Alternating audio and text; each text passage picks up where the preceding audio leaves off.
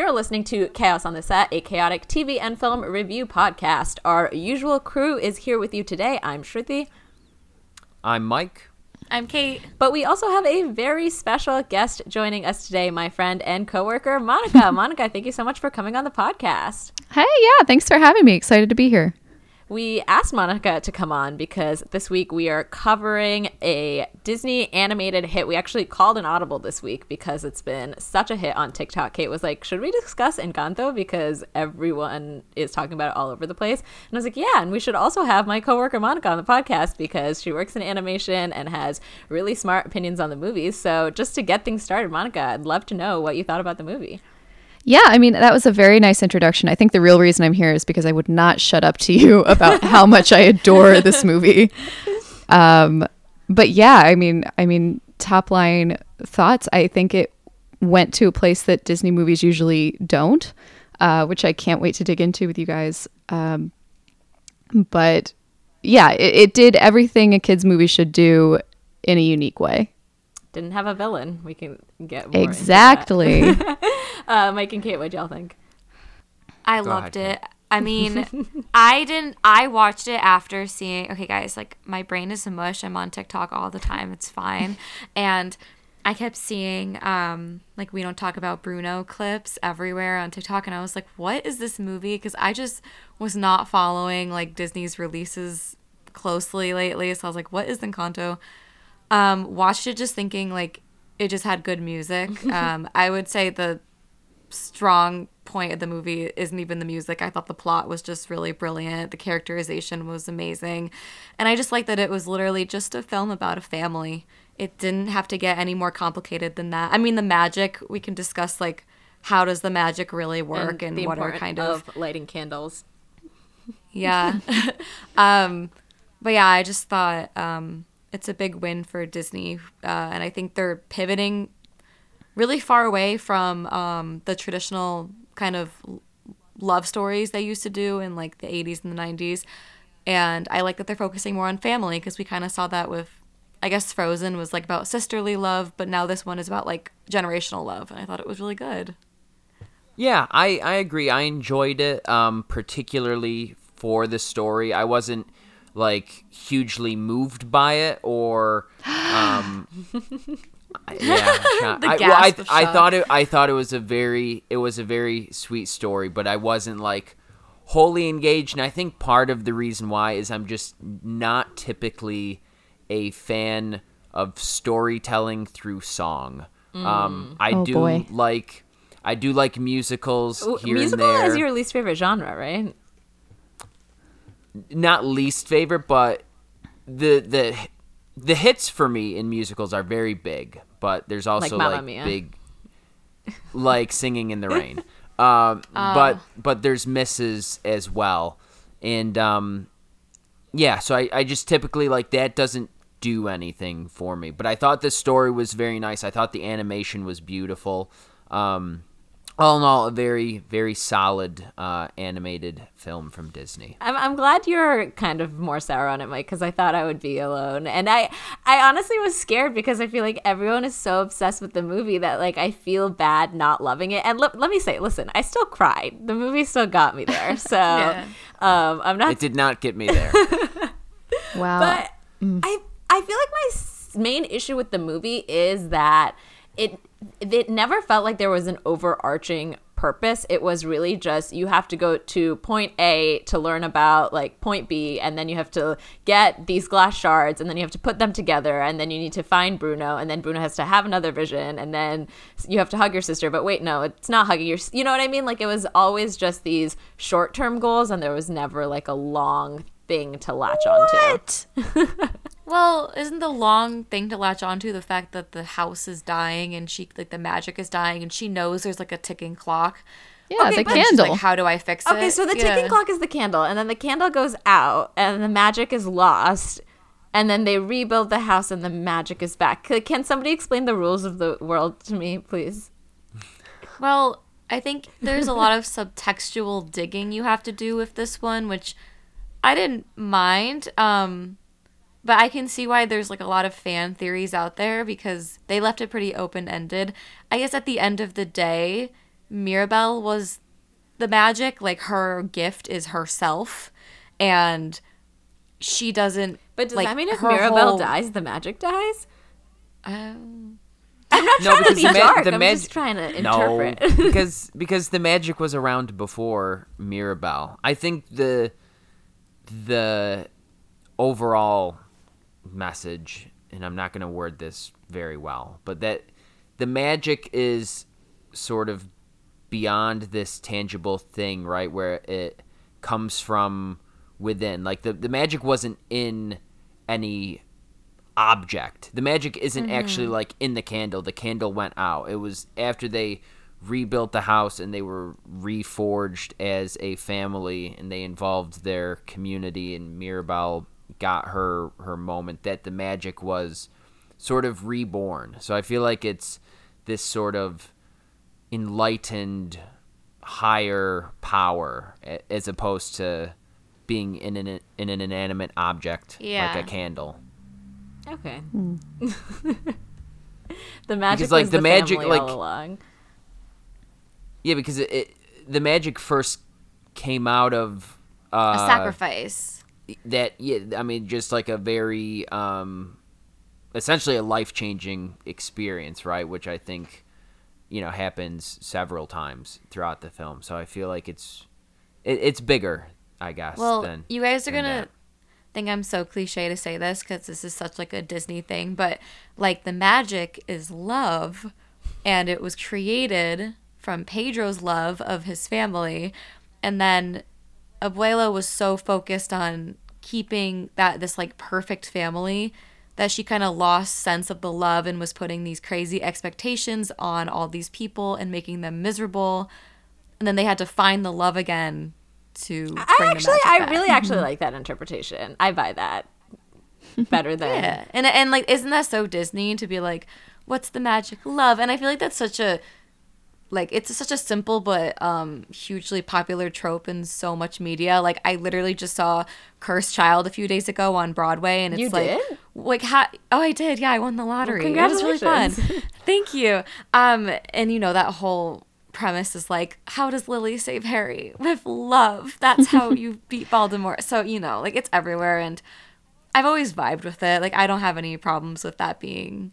Well, I mean that's what I think it is. They don't really ever express that though, and I like that they keep it open ended in the film. Well, they actually kind of made fun of that concept with like a quick one line uh, near the beginning of the film when uh, Mirabel's mom is healing her with food. yeah, And, sh- and sh- she's like, "It's with my love," in this super dramatic, jokey way. And and I thought that was a cool way to poke fun at itself. I do think that for everything Mirabel has gone through, she is incredibly mentally healthy. like if that happened to me, I would I would be so ashamed. Like she's so strong and happy. But wait, can I ask a clarifying question? So because she did not get a gift and she doesn't get a magical door and a magical room, she has to sleep in the nursery her whole life. What's up with that? I thought that was Yeah. so fucked up that they kept her in the nursery, and they're like, "Yeah, we can't just build another room for and you they in don't our let her magic house." in the photo. They don't let her in the family photo when they have like Okay. people that married into I- the family are in the photo. I don't- but their daughters. here's i thought she no i thought she think- purposefully sat out the family photo No, I don't think it was either. I think like she just they just like didn't realize Yeah. that she wasn't in the photo. They weren't like Mirabel, you can't be in this. Like she's literally just kind of standing in the background watching. And when they were like, "Let's get a photo," she could have walked up and joined the photo. No one was gonna be like Mirabel, no. But she was be so watching and Tony. She's would be- if, if that happened, yeah. If if they told her no, you can't be in the picture, I would have gone and like blown out the candle if I I, was her. have you seen But, those um, TikToks? Yes, you said I've seen so many TikToks of people being like, if my abuela didn't let me in the family photo, and it's just them blowing out a candle. see but does i mean the candle's magic so can you actually blow it out not that it particularly matters That's a good but point. I don't like what happens if it's windy one day or the ant or the ant walks by and there's a rainstorm. Like yeah, I feel like it's the the eternal flame of the Olympics that candle. It's been going it's been going for like decades at this point. yeah. well, clearly the it wax doesn't melt either. Like we're we're getting Yeah. a little too in the weeds but then here. the wax does melt at the end. it does melt. Yeah. yeah, but well, it's magic. Magical it's wax. magic. No, it magically melts. I think obviously the wax melting is the symbol, like the symbolism of the magic is dying, and the candle keeps getting shorter and shorter as the film goes on. I'm not sure if you guys noticed that, which I thought was pretty hmm. cool. Do Yeah, magic feel- is to be believed, not to be understood. So was the villain of the movie the candle? what? I think you're trying to- really hard to find a villain in this movie. I just I like Raya and the Last Dragon also didn't have a villain. I feel like we're getting into like hmm. Who was the villain? Well, because oftentimes maybe the person you're having problems with in your life isn't actually a villain, I mean, but in that moment you're perceiving them as a villain. I think the abuela is a villain. She is very very mean. Like too mean, honestly. Well, I she's felt- the antagonist, and there, th- I think it's interesting because there is a difference there, and we're so used to seeing a villain in Disney movies, but to have, you know, someone who can be an antagonist without being evil was very different. Yeah, I mean, she the grandmother went through so much, and like yeah. has and you know i'm sure you know monica can agree coming from an italian heritage and as both of you but like the grandmother the grandmother is the Oh central God. force of of Oh, the yeah. family right Yeah, and yeah. so you know there were plenty of times where my grand my grandmother screamed at me that's that's what happens um but i think I, I agree she's the antagonist without being the villain. I would say the villain gets about 10 seconds of screen time and it's the four horsemen that just yes. You know. Yep. Wait, which kickstart the whole thing. The The one- people who yeah. kill Pedro. Yeah. Yes. If you want if you really want to assign a villain. Yeah, I mean, th- I would say they're objectively the villain, I guess. Yeah. oh, I have a question for you guys. Mm-hmm. When do you think this movie is set? Like what time period? It's timeless. I honestly have no idea. I don't think I know enough about Colombian history to really know, but I'm just guessing it was when like Spain in- invaded um, Latin America That's or South Oh. America. so. But so then, yeah. I mean, See, I I don't don't I don't think I it's don't it's know. not I don't think it's modern. It doesn't feel modern, but it also just feels like I don't know, typical Disney showing a rural rural, rural Latin America. That's a hard word, isn't I it? I'm, know. I just wanted to point that mm-hmm. out. I never can say that word. But can you say philanthropy? can you leave me alone? but yeah, I was just curious. I, I like to, you know, I'm like a history nerd and I like to know when things are set. And I was just taking a guess and being like, is it when Spain invaded? And I was, I just, that's what I'm guessing. I feel like I think it's a fair point. when does Luca take place? I would say Luca is in like 1950s, 60s Italy, like Okay. post-war Italy. Interesting. I, I just asked because I was like, I really don't know when Encanto takes place, but if I'm looking at like the other hmm. animated movies of the year, like at Mitchells versus the Machines doesn't take place in time, you know. I don't think. Luca's whenever the height of the Vespa was. Yeah. Oh my God. or, or it could be, um, the Colombia Civil War, which was like Didn't they have many, in many like civil the wars? early 1900s. Uh, did they have a lot of civil I wars? thought. There was like a big one. There was a big one like hundred years ago. my over my lack of knowledge ago. is, of Colombian history is also showing now. So let's pivot off. Whoops. Let's move on. Um, we kind of did Abuela Shade Court, unless y'all have more to talk about. Wait, should we not do Abuela more? Or, or Well, I feel like I was the only anti one. You guys were all like, "No, she's great," and I was like, "Okay, I'll guess I'll Oh, sit no, the fuck I- down." I mean, she went through she went through a lot, but I also think like she's such a bitch. I agree.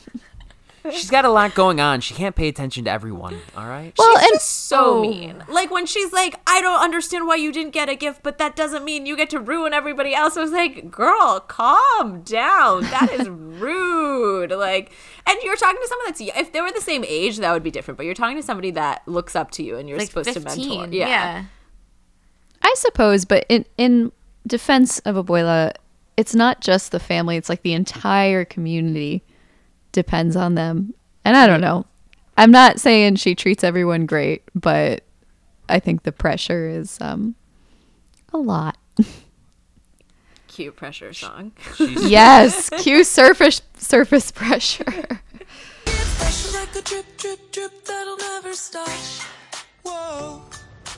Pressure that'll dip, dip, dip till you just go pop.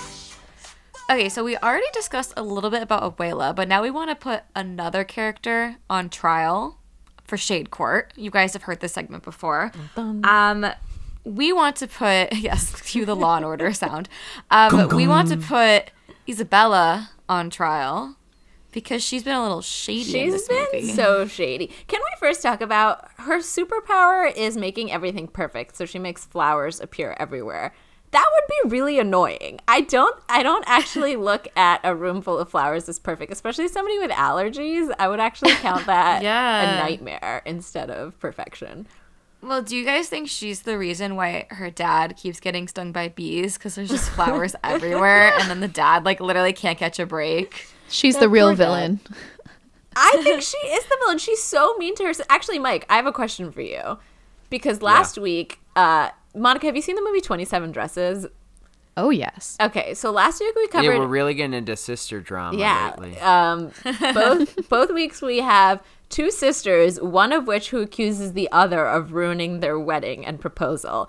And last week Mike said that Jane was wrong to tell George the truth. I said I said the they were marriage. both wrong. So Okay. this week, are you now again taking the fiance's side? And do you think Isabela? Do you think Mirabel actually did her Isabela? Yes, and here's why. Because Isabela basically reveals that she wasn't really into that marriage from the beginning, right? However, through that, I'm sure she was feeling a lot of pressure from Abuela. So again, you know, one strike against Abuela here. Um, but you know, it, clearly, like the entire family was sort of pushing her in in this direction. So I I understand why that getting ruined for her at that time in the present would be very upsetting to her, and she would blame her sister. But wh- Uh, why blame her sister? I don't actually see how it's Mirabel's fault. Well, just because of the chain reaction of events that that lead up to them at that dinner, essentially having such a conundrum. She sought out the prophecy or the the prediction. No. She did, but she wanted to keep it quiet. So, do we really blame Dolores then for ruining the proposal dinner? I- Because she's the one that Well- blabbed. You know, to, she was she was sneaking, Mirabel, right? She was she was being a little Gollumish. she was she was sneaking around and creating a stir. They're also all willing to keep it a secret. Like Dolores is the one that causes the chain reaction. Like I, I agree. Dolores is more at fault, but at the end of the day, Isabela doesn't know that, and Isabela also doesn't know that Mirabel is directly responsible, and she just has like such an issue with her. Like even when they just like run into her, she's like, "Watch where you're going." It's like, what is your problem? Like she's And then like Yeah. yeah, and even before the proposal, she's telling Mirabel like during we don't talk about Bruno, she's like, "Hey sis, I want not a sound out of you," and she says it so meanly. yeah. I'm like, she's literally an girl. ugly stepsister, minus the ugly and step. I mean, I don't disagree with you, but for me, it still feels within the realm of like normal sister relationships. I mean, I Oh, no. used to when I was, okay. you know, she's ten years older than me, and when I was a kid, I just walk up to her and bite her for no reason. So I'm watching this, and I'm like, you know, this makes sense. The older I sister's not annoying. see you as a biter. Who well it's a 10 year gap you know i i was probably five but um i feel like the annoyed older sister i'm just like yep that tracks Yeah, I w- w- I'm I'm an older brother, and I used to torment my younger brother when we. I used to just like really. Yeah, but I- older I used to brothers do are this- such bullies. Like that's Yeah, obvious. I used to like I used to like grab him by the face and like I don't my know. God, It was- Mike. yeah, it was a big it was a big thing. But uh going going back to the the sister drama. Correct me if I'm wrong cuz I'm not the biggest, you know, Disney animation historian, but I feel like it very much tracks sort of with the the setup and the dynamic of like Cinderella and the the sisters, right? the stepsisters. No, because I mean that was pure evil. Those stepsisters that were was like, pure, okay, but like vain. Encanto's a nicer movie, so it's like stepsister light. I Also, don't think Luisa's Am I off amazing. base? Yeah, that's the weird thing is Luisa is amazing, Dolores is great, like and the whole like opening song is about how Mirabel loves her family so much and they're so supportive. It's literally Hmm. just Isabela that has some issue with her and I'm like, you got to calm down. I don't under like your job you were literally perfect, so can you just take a chill pill, please? Yeah, but that's fair. she she did mention in her song though, like having those expectations on her to be perfect all the time is like mentally exhausting. And maybe she was lashing out because she's just so tired of like I'm sure Mirabel was probably constantly like, You're so perfect, Isabel and Isabel was like, Shut you know, like I'm sure she's just sick of everyone telling her that. And she took it out. I, you know, she did what siblings do, and she kind of took it out on her younger sibling. Probably Lisa is never around because Lisa's like in town, like carrying donkeys and shit all the time. like, so, you know, like who else could she bully? It was Mirabel, and Well, also Isabela could not bully Luisa. Luisa would not take it. Lisa would just like punch her, and she or would just fly. like throw her across the Encanto. Yeah. I mean, that's another thing. Maybe she was like, uh, she was so. And I don't. I'm not excusing her behavior. Like, you don't. When you're under stress, you you shouldn't take it out on other people. You know. But maybe she was just like, I hate. She's like, I hate my life right now. I'm so stressed. People think I'm perfect. I'm gonna bully my sister who has no powers. I don't know. Still guilty of shade though, right? I think so. yeah, look, I'm not I, I'm not saying she's she's perfect. I just think in that particular circumstance, I I do have sympathy for her feeling like she's being forced into that that marriage. Okay. Also, but besides but besides that, she she is generally awful. why do they need that. him to? Why why is that marriage so important? For the Um, next I think it just generation. strengthens the community. Yeah. But like that marriage specifically, it like seems like it's very important that that man propose, and it's like he's a nobleman or something. So Be- I guess I mean he's probably just like in yeah he probably comes from a good family in town, and it seems like he's been in the picture for a while before this. He's been probably courting her, um, and yeah they just this sounds bad, but yeah Abuela just wants Isabel to like start popping out some children that can now then have magic too, I- and she wants to keep I- the bloodline going. I understand the motivation of getting grandchildren, but like there's so much pressure on this like this night can't go badly because this man needs to propose and like this and like they are like hiding hiding the fact that the magic is leaving from this specific family. Like it felt like there was a, a something lacking. I didn't understand. I was like, "Oh, is it just cuz he's handsome that you want a Yeah, I- man? I man, would they want they want hot babies. Well, I, I would say, you know, my my best guess was, you know, I think Abuela's getting a little desperate because she can feel the magic beginning to fade, and maybe by the idea of like a growing family, right, and adding another member, even if it is by association, because they talk about that several times throughout the film about. Um, both of those men marrying into the family, marrying the two sisters. And so I feel like maybe by adding another one, and, and I suppose, you know, the prospect of more grandchildren or, or great grandchildren, um, you know, would sort of reverse the trend of that fading magic. Yeah. There's more babies to get doors, I guess, than you can get more magic. Alrighty. Well, sorry, Isabela. You are guilty of shade. And also, this ma- marriage is a sham. We don't talk about Bruno, no, no, no. We don't talk about Bruno. So, the songs of this movie are all over TikTok. They're really taking off. We Don't Talk About Bruno, I think, has reached number four on the Billboard Hot 100 and has become the first Disney song to reach number one in the United Kingdom. So, it's really, really taking off. What did, what did y'all think about the music in this movie? Well, I think it's I think it's what made the movie go viral for sure. Um cuz I didn't really hear much buzz about this film before the music started getting a lot of attention. Um and yeah, it just we don't talk about Bruno actually just passed Let It Go. Oh, wow. Yes. so it's I actually Let It more Go is a successful better song than than we're gonna talk about Bruno. Um, I just Well, yeah, and that's the thing. Like, I agree. Like, I don't think, like, I think um, "Let It Go" is just like the contents of the song is a lot more moving than like we don't talk about this uncle who we don't know where he went.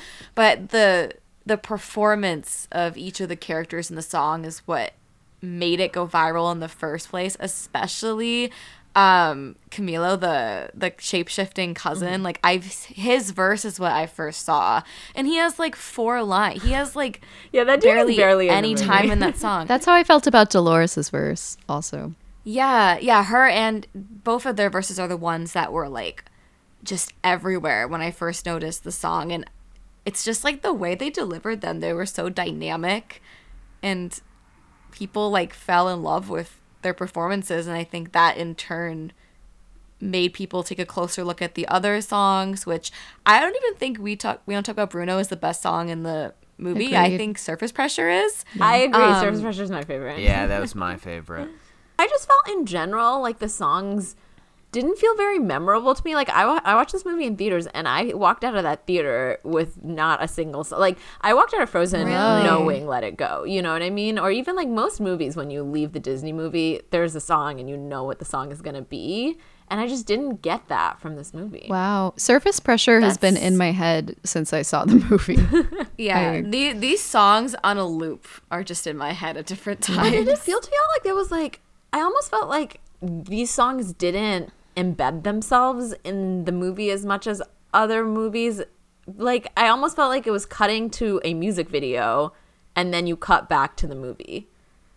I, I um, I tend to agree there because like I was saying earlier, I feel like sometimes with with films the song is kind of just in there to provide this this moment of entertainment and there is a, a bit of a message behind it but like with these songs it really felt like they were part of telling the story. And so you know they that's why i've i agree with you. I think it sort of feels like they move on from one to the next because it's like okay here's a song to it's it's a- the song is almost like an exposition dump if mm-hmm. you think about it.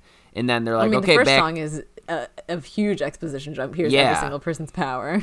and then it's like okay Yeah. back back to reality and then okay here's the next song to explain this thing and then okay back to reality and then here's the next one and it's not like there's too much of a universal thing i think the only song they come back to a second time is is we don't talk about bruno right but then it has sort of a, a different uh has a different part to it or a different tempo or something like that. Maybe I'm making that up. But I feel like they, mm. they sort of reprise that song once he makes his return. I don't remember that. Which I guess maybe at that point it's a different song. But So, I mean, it's a different song, but they, and so it's it's in the song "All of You," and mm. it's like after the house is destroyed and they're rebuilding the house, and they do reintroduce Bruno to the family, but like Camilo starts it off by going like, "Oh, there's Bruno. Like, so are we gonna talk about Bruno?" And then Bruno's like, "Yeah, let's talk about me." So they do bring it back briefly. Bruno's is the MVP. Um, I think I think I I agree only halfway with you guys saying that some of the songs feel like they're just dumped Well- in there in like a music video. Like there's are some songs in the movie that I feel do move the plot forward really nicely. Um and that's we don't talk about Bruno obviously because there's so much information that she gathers in that movie and uh, in that song and then by the end of it she has the full piece together vision um from Bruno and then I do really like Isabel's song like so what else can I it's do? kind of yeah it's kind of it's very like Elsa from Frozen esque and I know they wanted yeah, it sounds like- almost a little Idina Menzel. yeah, but I did like it because it it did advance a lot forward in the plot too, like because they do like hug at the end, which is what they need to do for Bruno's um vision, and I feel like it was nice to see the sister literally go through a transformation, as in like her dress got all like colored up and her hair got all colored up, and she's like a you know just doesn't have to be perfect anymore. What so what worked for me for that song was maybe that it took place inside Isabela's room. So when all that magical Yeah. stuff was happening, it made sense. Like if um, surface pressure was in Luisa's room instead of just like outside where they like cut to like them hanging off of a cliff and that's like obviously not happening. But if you were in Luisa's room, maybe more of the magical elements would make more sense to me and it wouldn't feel like a music video within the movie. Because I know, like, uh, like I'll make a man out of you in Mulan also does things that aren't happening at the time, but it just if that song still feels embedded as a montage in the movie, and and that song obviously moves the movie a- along in the beginning of the song. They're not men, and at the end, quote But- unquote men, whatever. Otherwise, we wouldn't have the TikTok dances, though. We had to show Luisa doing some I w- TikTok I- dances. I will say I do not have TikTok. I'm very strongly against TikTok, so I have not experienced that side of the film at all. So I can't relate. Is that all? That's all. Well, just you because cut like it to say I, you can't really. I I cut in to say I can't relate because I feel like just based on the discussion that like do you think here's my question because you know Kate and Monica you feel very strongly about the songs I don't know when you saw the film versus where you were exposed to it on TikTok but do you think that has like made an impact for how much you enjoy them like do you think without going essentially viral on TikTok you would still love the songs or, or have or you know have them sort of stuck in your mind on an endless loop Yeah, no, absolutely. I, I actually also don't have TikTok. I know I'm oh, Oh, damn. I'm nice. saying that, but um, I Theory I debunked. definitely yeah. For me, I know with surface pressure, like I remember viscerally sitting in the theater and just being completely wowed. Um, so I don't know. I which was the same way I felt with Let It Go. That's the only other time I can pinpoint having that same feeling. Aw. but yeah, I don't know. And speaking of Let It Go, I want to call out the song Waiting on a Miracle because I feel like that was mm. supposed to be the Let It Go, the like main character ballad. This is my hope and dream. And I thought it was the most forgettable song in the movie. Yeah, I honestly forgot what song that was until you like. It took me five seconds to be like, "What song was that again?" Yeah. Maybe we should drop the audio of it into the podcast because everyone else will forget.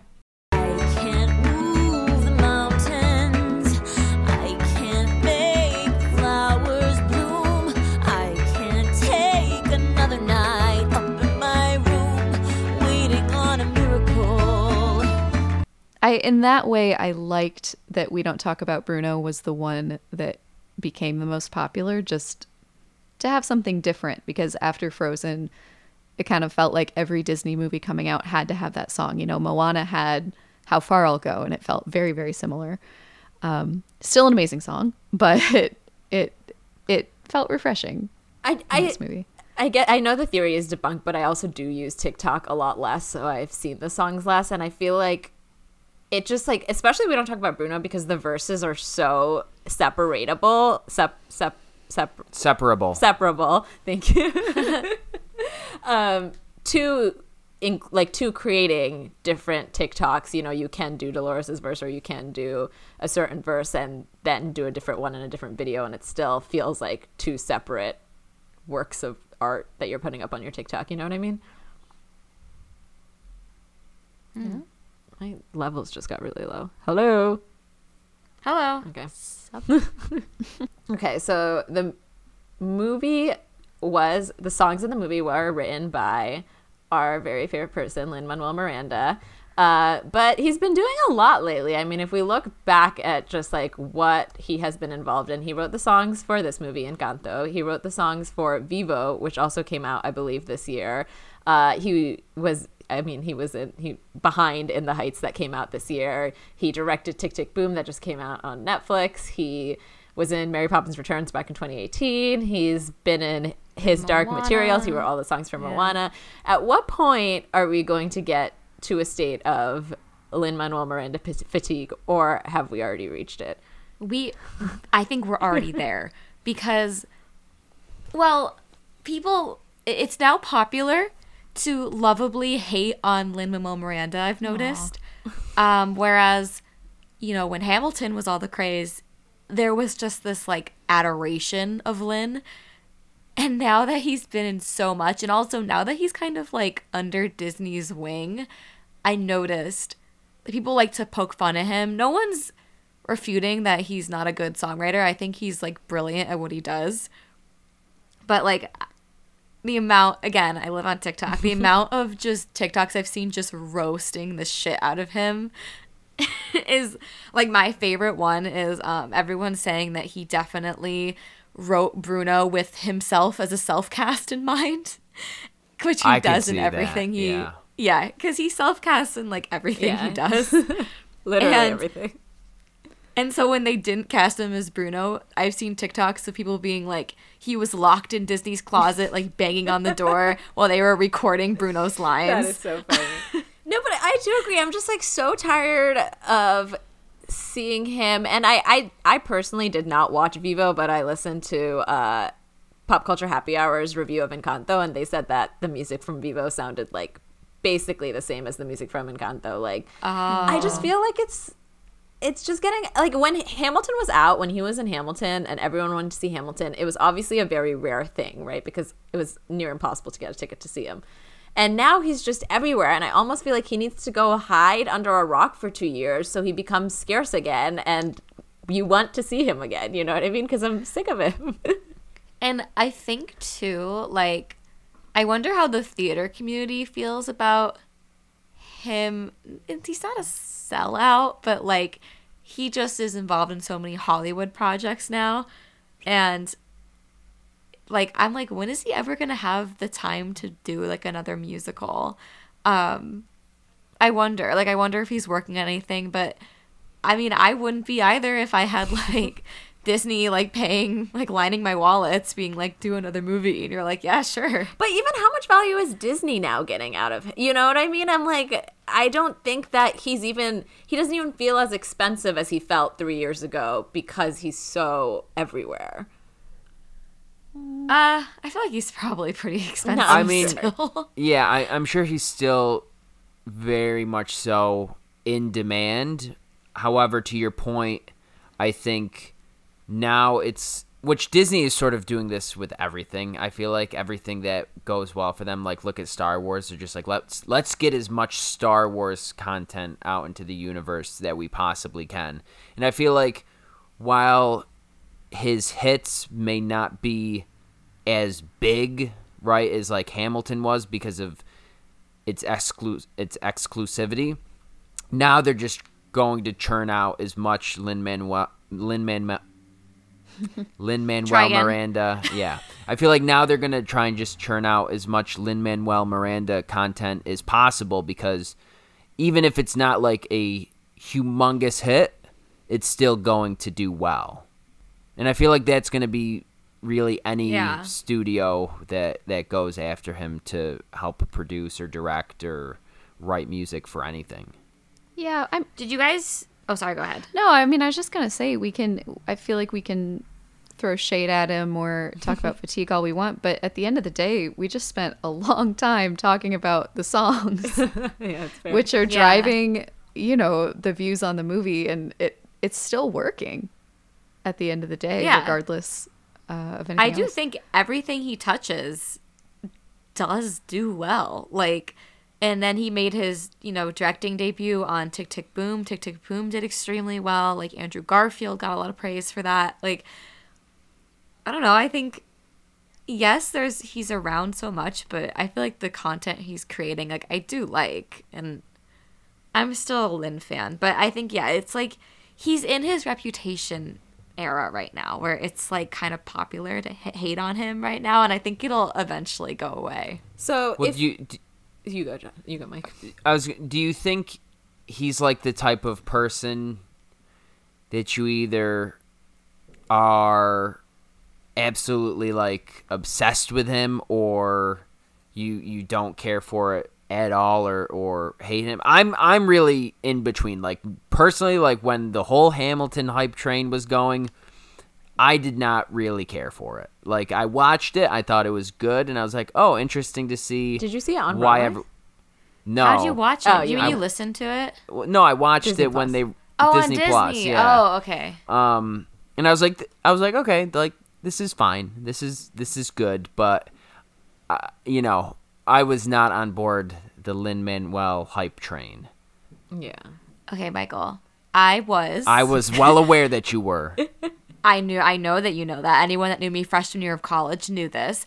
I listened to that soundtrack on very long car rides, and me and my mom paid an amount of money I will not disclose to you guys to see him on Broadway while he was well, it was still the original cast of Hamilton.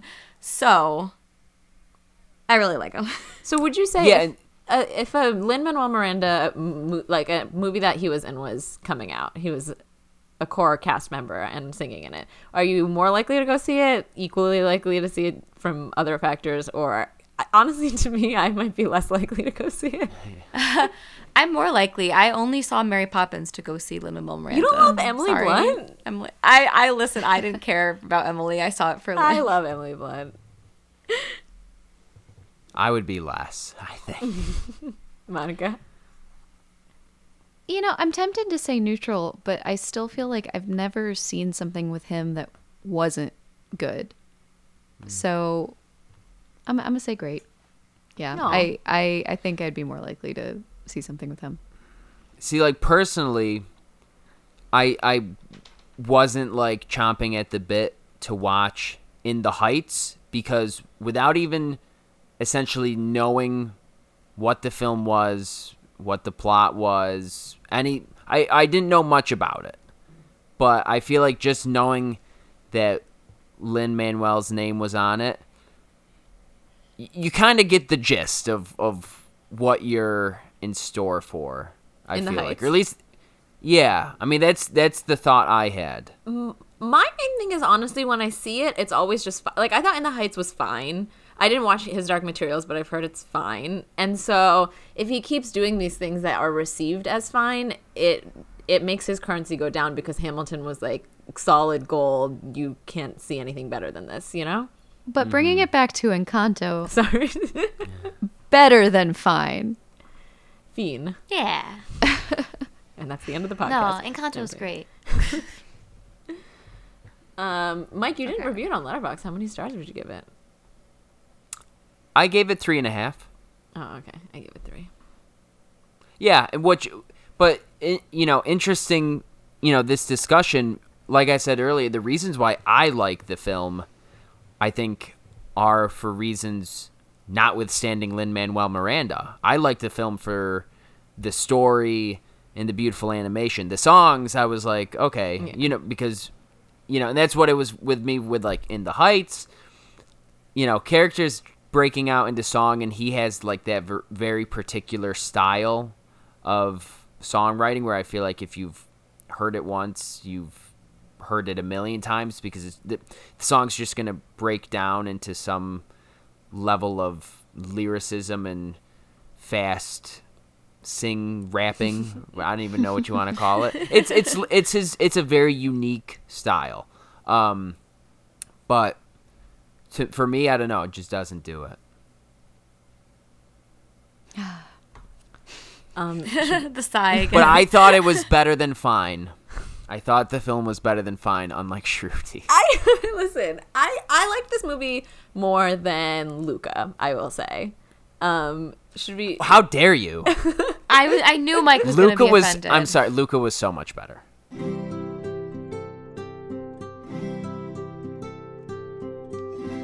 Oruguitas enamoradas pasan sus noches. One other point on the Lin fatigue train is that it is starting to feel like he's hired for every big Latinx musical project. Um, and what's interesting is when you look at the representation for this film, you know, what is the distribution between Colombian creatives versus, you know, like Lin being Puerto Rican, other, you know, members of the Latinx community from other countries.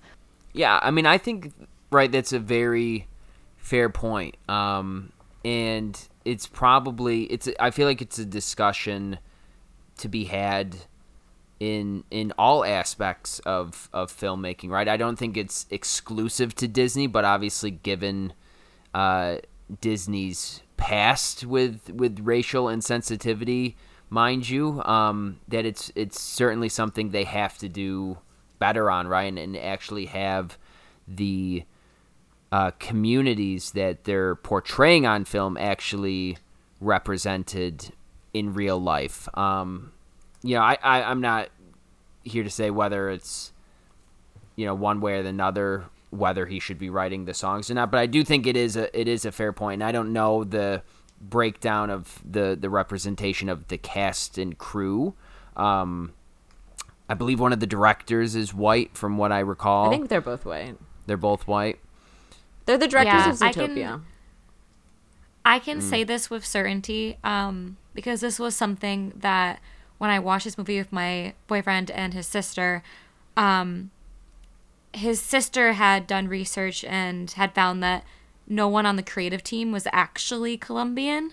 They had like cultural like consultants who were Colombian, but no one who did any of the writing or any of like the lead animation were actually Colombian. So it's kind of like um I can see why when you really pick apart okay who's making this movie that could be quite upsetting because you're like you're gonna set this movie in a certain country but not have anyone from that country who's actually you know who can actually Yeah. create the movie I mean, it's what Hollywood Um, loves to do. Like, all Latinx countries are the same. All Eastern Asian countries are the same. Like, you know, like they when they cast Exactly. Simu in Kim's Convenience, he's not Korean. You know, like Yeah. Um, and I, I in, And it's- sorry. Go ahead. No, no, it's just upsetting because I was I know I mentioned this before off the podcast, but it's like and Mike was was like, oh, "No, but imagine again uh, you know, saying, "Oh, we need representation for Luca. Oh, let's just get another European who's not Italian. Let's get this Irish guy to you know, or something like that." But like isn't it's it- it's like that's in our eyes we're like, "No, those are two completely different countries." But then when it comes to like Latinx countries, you, people tend to just kind of lump them all together and go, yeah, Latinx. You know, it's just like it's very sad to see that that's mm. even in a movie like this that I think was very groundbreaking. It's still a problem. and and I think that's that's the point right there, Kate. Is that I think it's fair to say that films like this are very much so a step in the right direction in terms of representing different cultures, and I see it on Twitter, right, where people tell uh, personal stories of like a little kid who's watching the film and they're like oh that's me on screen right? Because it's like they're represented by these characters and, and connect with them and, and how important that is. Yeah. but i think at the same time it's it's fair to say right there probably could be could be more to be done. Yeah, it's great to see yourself on screen, but you want to, for lack of a better word, feel yourself on screen. You know, it should be Yeah. a culture and identity identity that you actually identify with instead of just, you know, just putting something It up was- that looks like you. so exciting though to see like there were some things in the movie that um even like my boyfriend and his sister being Ecuadorian they still were like there were things that they freaked out at where they're like oh my gosh like I remember that as a kid like just little like there were like certain hand gestures that the characters some of the characters did where they were like that's a very like lat like like South American thing. There was you know obviously like foods featured where they were like oh my gosh we ate those as a kids. Um it was really exciting. I you know the song that plays during the flashback when Pedro like sacrifices himself? Dos Oruguitas Um, or whatever. Yeah. that's yeah, that's actually a lullaby. I didn't even know this that they used to sing to them as like as children, and that's a really famous South American lullaby. And they actually they actually thought it was kind of funny. They were like, "This is such a weird place for this lullaby to be in this song about like the grandpa getting murdered." Well, it's interesting because it's like you have to separate and make your own life, which makes kind of sense to put at that point in time because it's the Yeah. grandpa. It's about how the grandpa had to separate from the group, but then the music plays again when they're coming together to build the house, and I was like, Exactly. this doesn't make. You're not separating. You're coming together. I don't know. Yeah, they just they just thought it was funny in the context of like this used to be sung to us when we went to sleep. So imagine like that like scene, but it's overlaid with like "Rock my baby" or something, and you're like, what? But I but I think there's also something there. Um, forgive my pronunciation, but dos oruguitas uh, means two caterpillars, right? So you hear that, yeah, and then we have the butterflies at the end, and I think that was a nice That's callback to pull the song It's- back in. It was very symbolic. Yeah, but it is interesting, and I wanted to bring up that flashback scene in the conversation about representation because not only do we have, you know, this Colombian family at the center of the movie, but to have displaced people as well, Yeah. um, and to to do it in a way that is understandable for kids and you know I guess appropriate for a kids movie, but in a way that still feels very respectful to the severity of, you know, what these characters are going through. I think um, was done really, really well. I can always hear him sort of muttering and mumbling. I associate him with the sound of falling sand. It's a heavy lift with the grips of Okay, so always let the one of the things I like most about this film is it's not super defined. There's a lot of unanswered questions, which leads to a lot of online fan theories. Um, TikTok is full of them. I consume them like my life depends on it. and I've written down some online theories and also some of my own theories from just thinking about this film. I'm just gonna go through them with you guys. I'm excited. I love let me know what you think. Yes. Um, okay, this is the really big one. Is is Pedro actually Casita reincarnated? I think so. When I first watched the movie, I fully thought that the casita was the abuelo because if you see what happens when they show like the horrific death of this abuelo, he's just like replaced by the candle and the encanto. And then also throughout the film, the casita like has obviously a motivation and everything that it does to like either get Mirabel and Antonio to go down to the ceremony or like, you know, I don't know, act according to what Abuela is telling them to do. It's it seems like he has the same motivation and soul of what the Abuelo would want. So does he die again when the candle goes out though? That oh. that was gonna be my When- question. It's like how many When it how many lives waves this guy goodbye. have? Yeah. I mean, apparently three so far, because then he comes back to life again after. Do you think that the casita and the house from Up, Ellie, would be friends? I think they'd be really. They're good both friends. the reincarnation of someone's love in the form of a living arrangement. Damn, Disney is not original. like they just did this twice. both both both of them worked though. I feel emotional about both That's true. houses. That's my one criticism I'll give Encanto. They could use more balloons. Oh, true. Less flowers and more balloons. yeah, someone tell Isabela. Um, so Julieta, the mother, can heal bodily harm or heal injuries with her cooking. And my question to you guys is do you think that she can only heal like bodily injuries and not like genetic problems? Because if you've noticed, Mirabel wears glasses. Oh, interesting. So, wouldn't you think that her cooking could um heal her eyesight? or do you think it's only like, oh, you got a scratch on your hand? I- Let me give you. I do a-" think her healing has to have some extra added mental spiritual health ability because again the mental healthiness of Mirabel with all she's gone through is so strong that I'm sure that her mom is helping her with therapeutic cooking. but she can't heal her her poor She's spending too much time making sure she's okay emotionally to be like I can't you're gonna have to keep the glasses, I'm sorry. The the arepas con queso are not a substitute for LASIK eye surgery. All right. I, I Does it- think there has the dad- to be limits. Doesn't the dad also wear glasses? He does. You're right. Maybe so it's just you maybe he maybe she got it from him, and he's not magical. So there's a limit. Be, or or it could be that she can heal eyesight problems, but this is like something that he's always had as part of him, and then it was a trait that Mirabel had that he saw in himself. So they're like, we're just gonna both continue to not be able to see. She even Or compliments the could- glasses. Oh, sorry. Who the mom oh no, does? you're good. Yeah. Uh-uh. At one point, she's like, "You're strong and kind, and your glasses are so great." That's a really specific Yeah. compliment. To be like, your glasses are awesome. Kate, your glasses ever are just great. told me. Thank But I, I think that was Disney wanting to avoid having like a "you're beautiful." Ah, Um, yeah. I think they were trying to give a physical compliment without making some statement that her beauty is a, a reflection of her worth.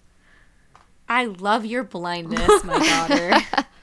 She could heal her, Um, but chooses not to because she likes the glasses. she likes the glasses. Oh, that'd be diabolical.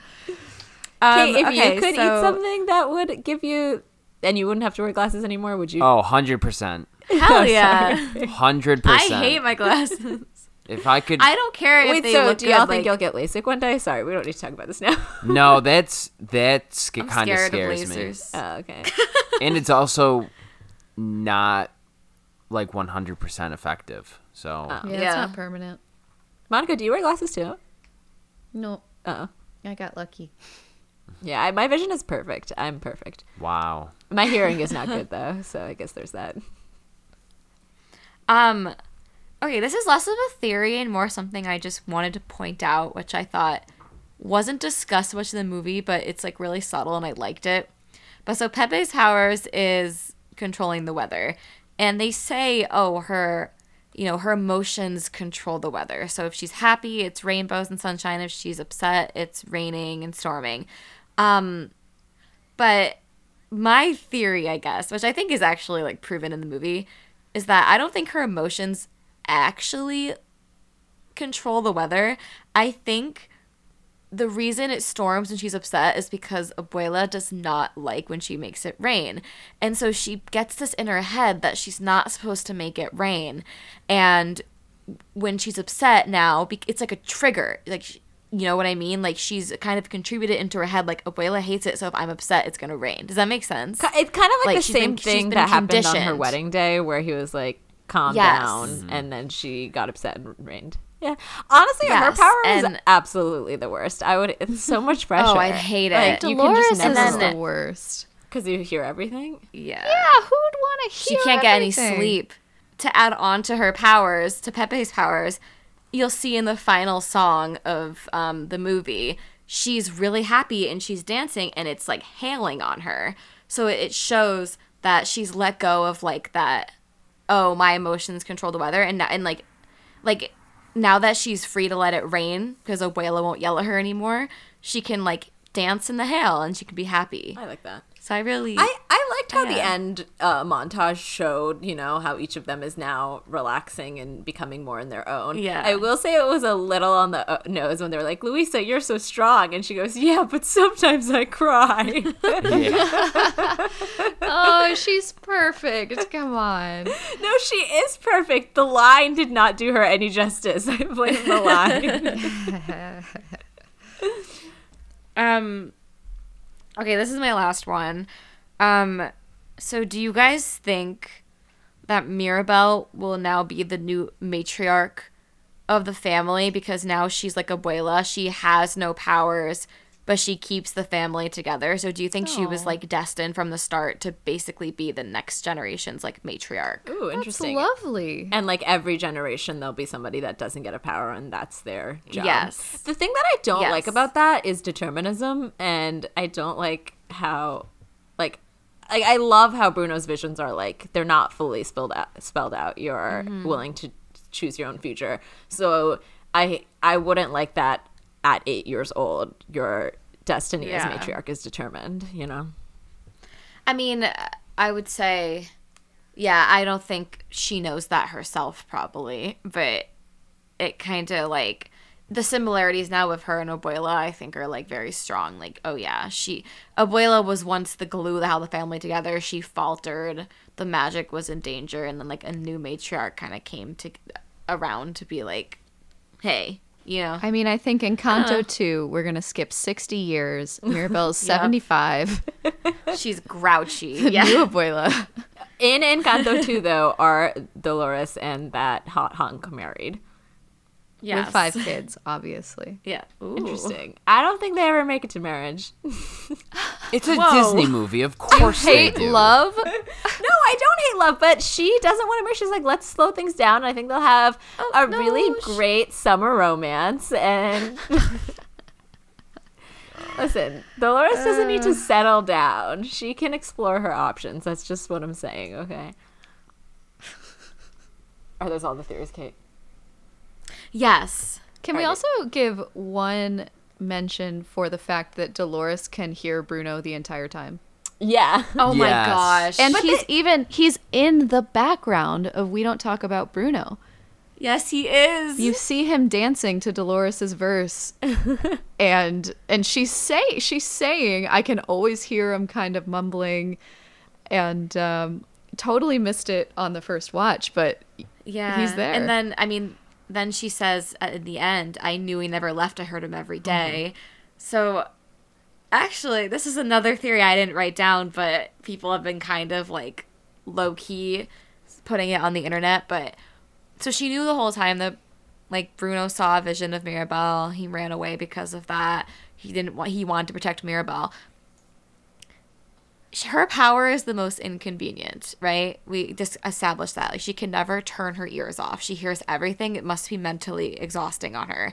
So, would she have a motive of wanting to get rid of her powers somehow? Oh, interesting. And if the mm. ma- if Bruno knew the magic was breaking and he left to protect Mirabel, she kept all the secrets secret maybe because she really wanted the magic to break so that she could be free of her powers. So was she actually like the pseudo villain of the story? there was a villain after all. No, but I um I would hope then. So like in this new Encanto world where like uh people, oh, what's the rain Thea's name? The weather Thea. Pepa. What's the name? Uh, Pepa. Uh, you know she can make it rain even when she's not sad. So in this new world, can Dolores turn off her hearing? You think? I don't I don't think so. I don't think that's how it works. That's I so mean, I guess she could. So I guess she could screwed. like plug her ears. But I plug my ears. I still hear. Yeah, but things. but maybe she won't hear. Maybe she won't hear things from like a mile away. Maybe maybe if she plugs her ears, it'll just sound normal. Um, I've seen theories that because since we don't get to see all of the people's rooms in this, some some people have said that her room is probably soundproof and it's the only place she can. Um, Oh, that's not hear uh, anything. I love that. I love yeah, so it's it's really Dolores is a really interesting character because she either knew, well, she knew about Bruno and didn't say anything intentionally, or she knew about Bruno and she was too unbothered to care. she was like, eh, it's fine. like whatever. I do think I think the Bruno thing is like incredibly sad if you think about it. Like the him eating dinner every night. Like it's hauntingly sad to think about. And I don't know, maybe if Abuela was just a little nicer, he wouldn't have felt like he had to go. That's all I'm saying. I cried during that scene. I laughed hysterically during that scene. Everything with that introductory Bruno section I thought was brilliant. Uh, the nomination for the next Academy Awards will begin on uh, Thursday, January 27th. So maybe the day this podcast comes out. Um, that's just the beginning of voting for nominations. So it's not like this podcast will come out and we'll know which animated feature films are nominated for the Oscars this year. However, we can pretty much deduce, I think, uh, the most likely movies to get nominated are this movie, Disney's Encanto, Pixar's Luca, Netflix, The Mitchells versus the Machines, Raya and the Last Dragon, which is also Disney, and then Flee, which is an animated documentary uh, international feature, which is very good. I highly recommend it, but definitely not a good time like Encanto. It's Yeah. a strong year. It's a really strong year this year. Who do y'all think is favored? Encanto. Uh, I'm between Luca and Encanto, but I, think Encanto might beat out Luca. I, yeah, I mean, maybe just because of like all the pop culture hype, and and also because of the time of year that it came out, maybe give a leg up to Encanto. But I feel like at the same time, normally you have to give the the nod to a Pixar film just because of how great their track record is, which Yeah, but do you think sometimes their track record hurts them? Like people want to vote for I mean, an I certainly do. The like, every year I want Pixar to lose, and this is the one year I want them to win, and they probably and they probably won't. Like last year, It's because they Wait, you- catered to the Italian. Precisely. So, do you think do you think Luca should win the Oscar? yes, Uh, that's interesting. I think Mitchells versus I- Machines should win the Oscar. I don't think it will win. So- I think but it has a decent would be my- chance though with with Disney Pixar fatigue. If there's three Disney Pixar movies Yeah. nominated, that could be helpful. For, That's true. They could cannibalize so each other. I thought last year Wolfwalkers should have won. Um, I was Mm-hmm. very upset about that. Objectively speaking, I agree with you. I think Mitchells and the Machines should win, but I will be rooting hard for Luca. I think the timing for Encanto is really working out for it. That like it's all over the place right now, and voting begins probably the day this podcast comes out. Yeah. Um, I don't know. You in the future, listener, what are people excited about right now? And of course, it was nominated, or was nominated as if it already happened. But um, they submitted Dos Oruguitas for the song nomination. Oh, is that the only song they submitted? Yes. So they did not actually submit We Don't Talk About Bruno or Surface Pressure for the song. if you're gonna not, but the, those aren't the Oscar songs. You know what I mean? Like I get why that's the Oscars. It's like the same reason "Remember Me" was Co- with from Coco was submitted, and uh, what was the La La Land song? I really didn't like it. City Um, of City of Stars. Stars. Yeah, and I think the audition song also got nominated that year. That's interesting because I do see Surface Pressure as like an Oscar song, but maybe I just like it so much. It would be a lot of fun. Like if every song is that same vibe, then at the Oscars when they do the songs, it's less fun. Whereas if you have something like, uh, what was that? Everything is awesome. Lego movie song. Oh, like that made you. It's fun to diversify the songs that are nominated because you can get like your Everything is awesome, and then you can get your like, you yeah. know. They do tend to always be very, very similar songs. The like super emotional power ballad. shallow. Mm-hmm. Yeah. yes. But we'll still be rooting for it. Yes. I'll be rooting for Mitchells versus the Machines. Oh, wait, sorry, we were talking about Zog Now. Okay, I'll I'll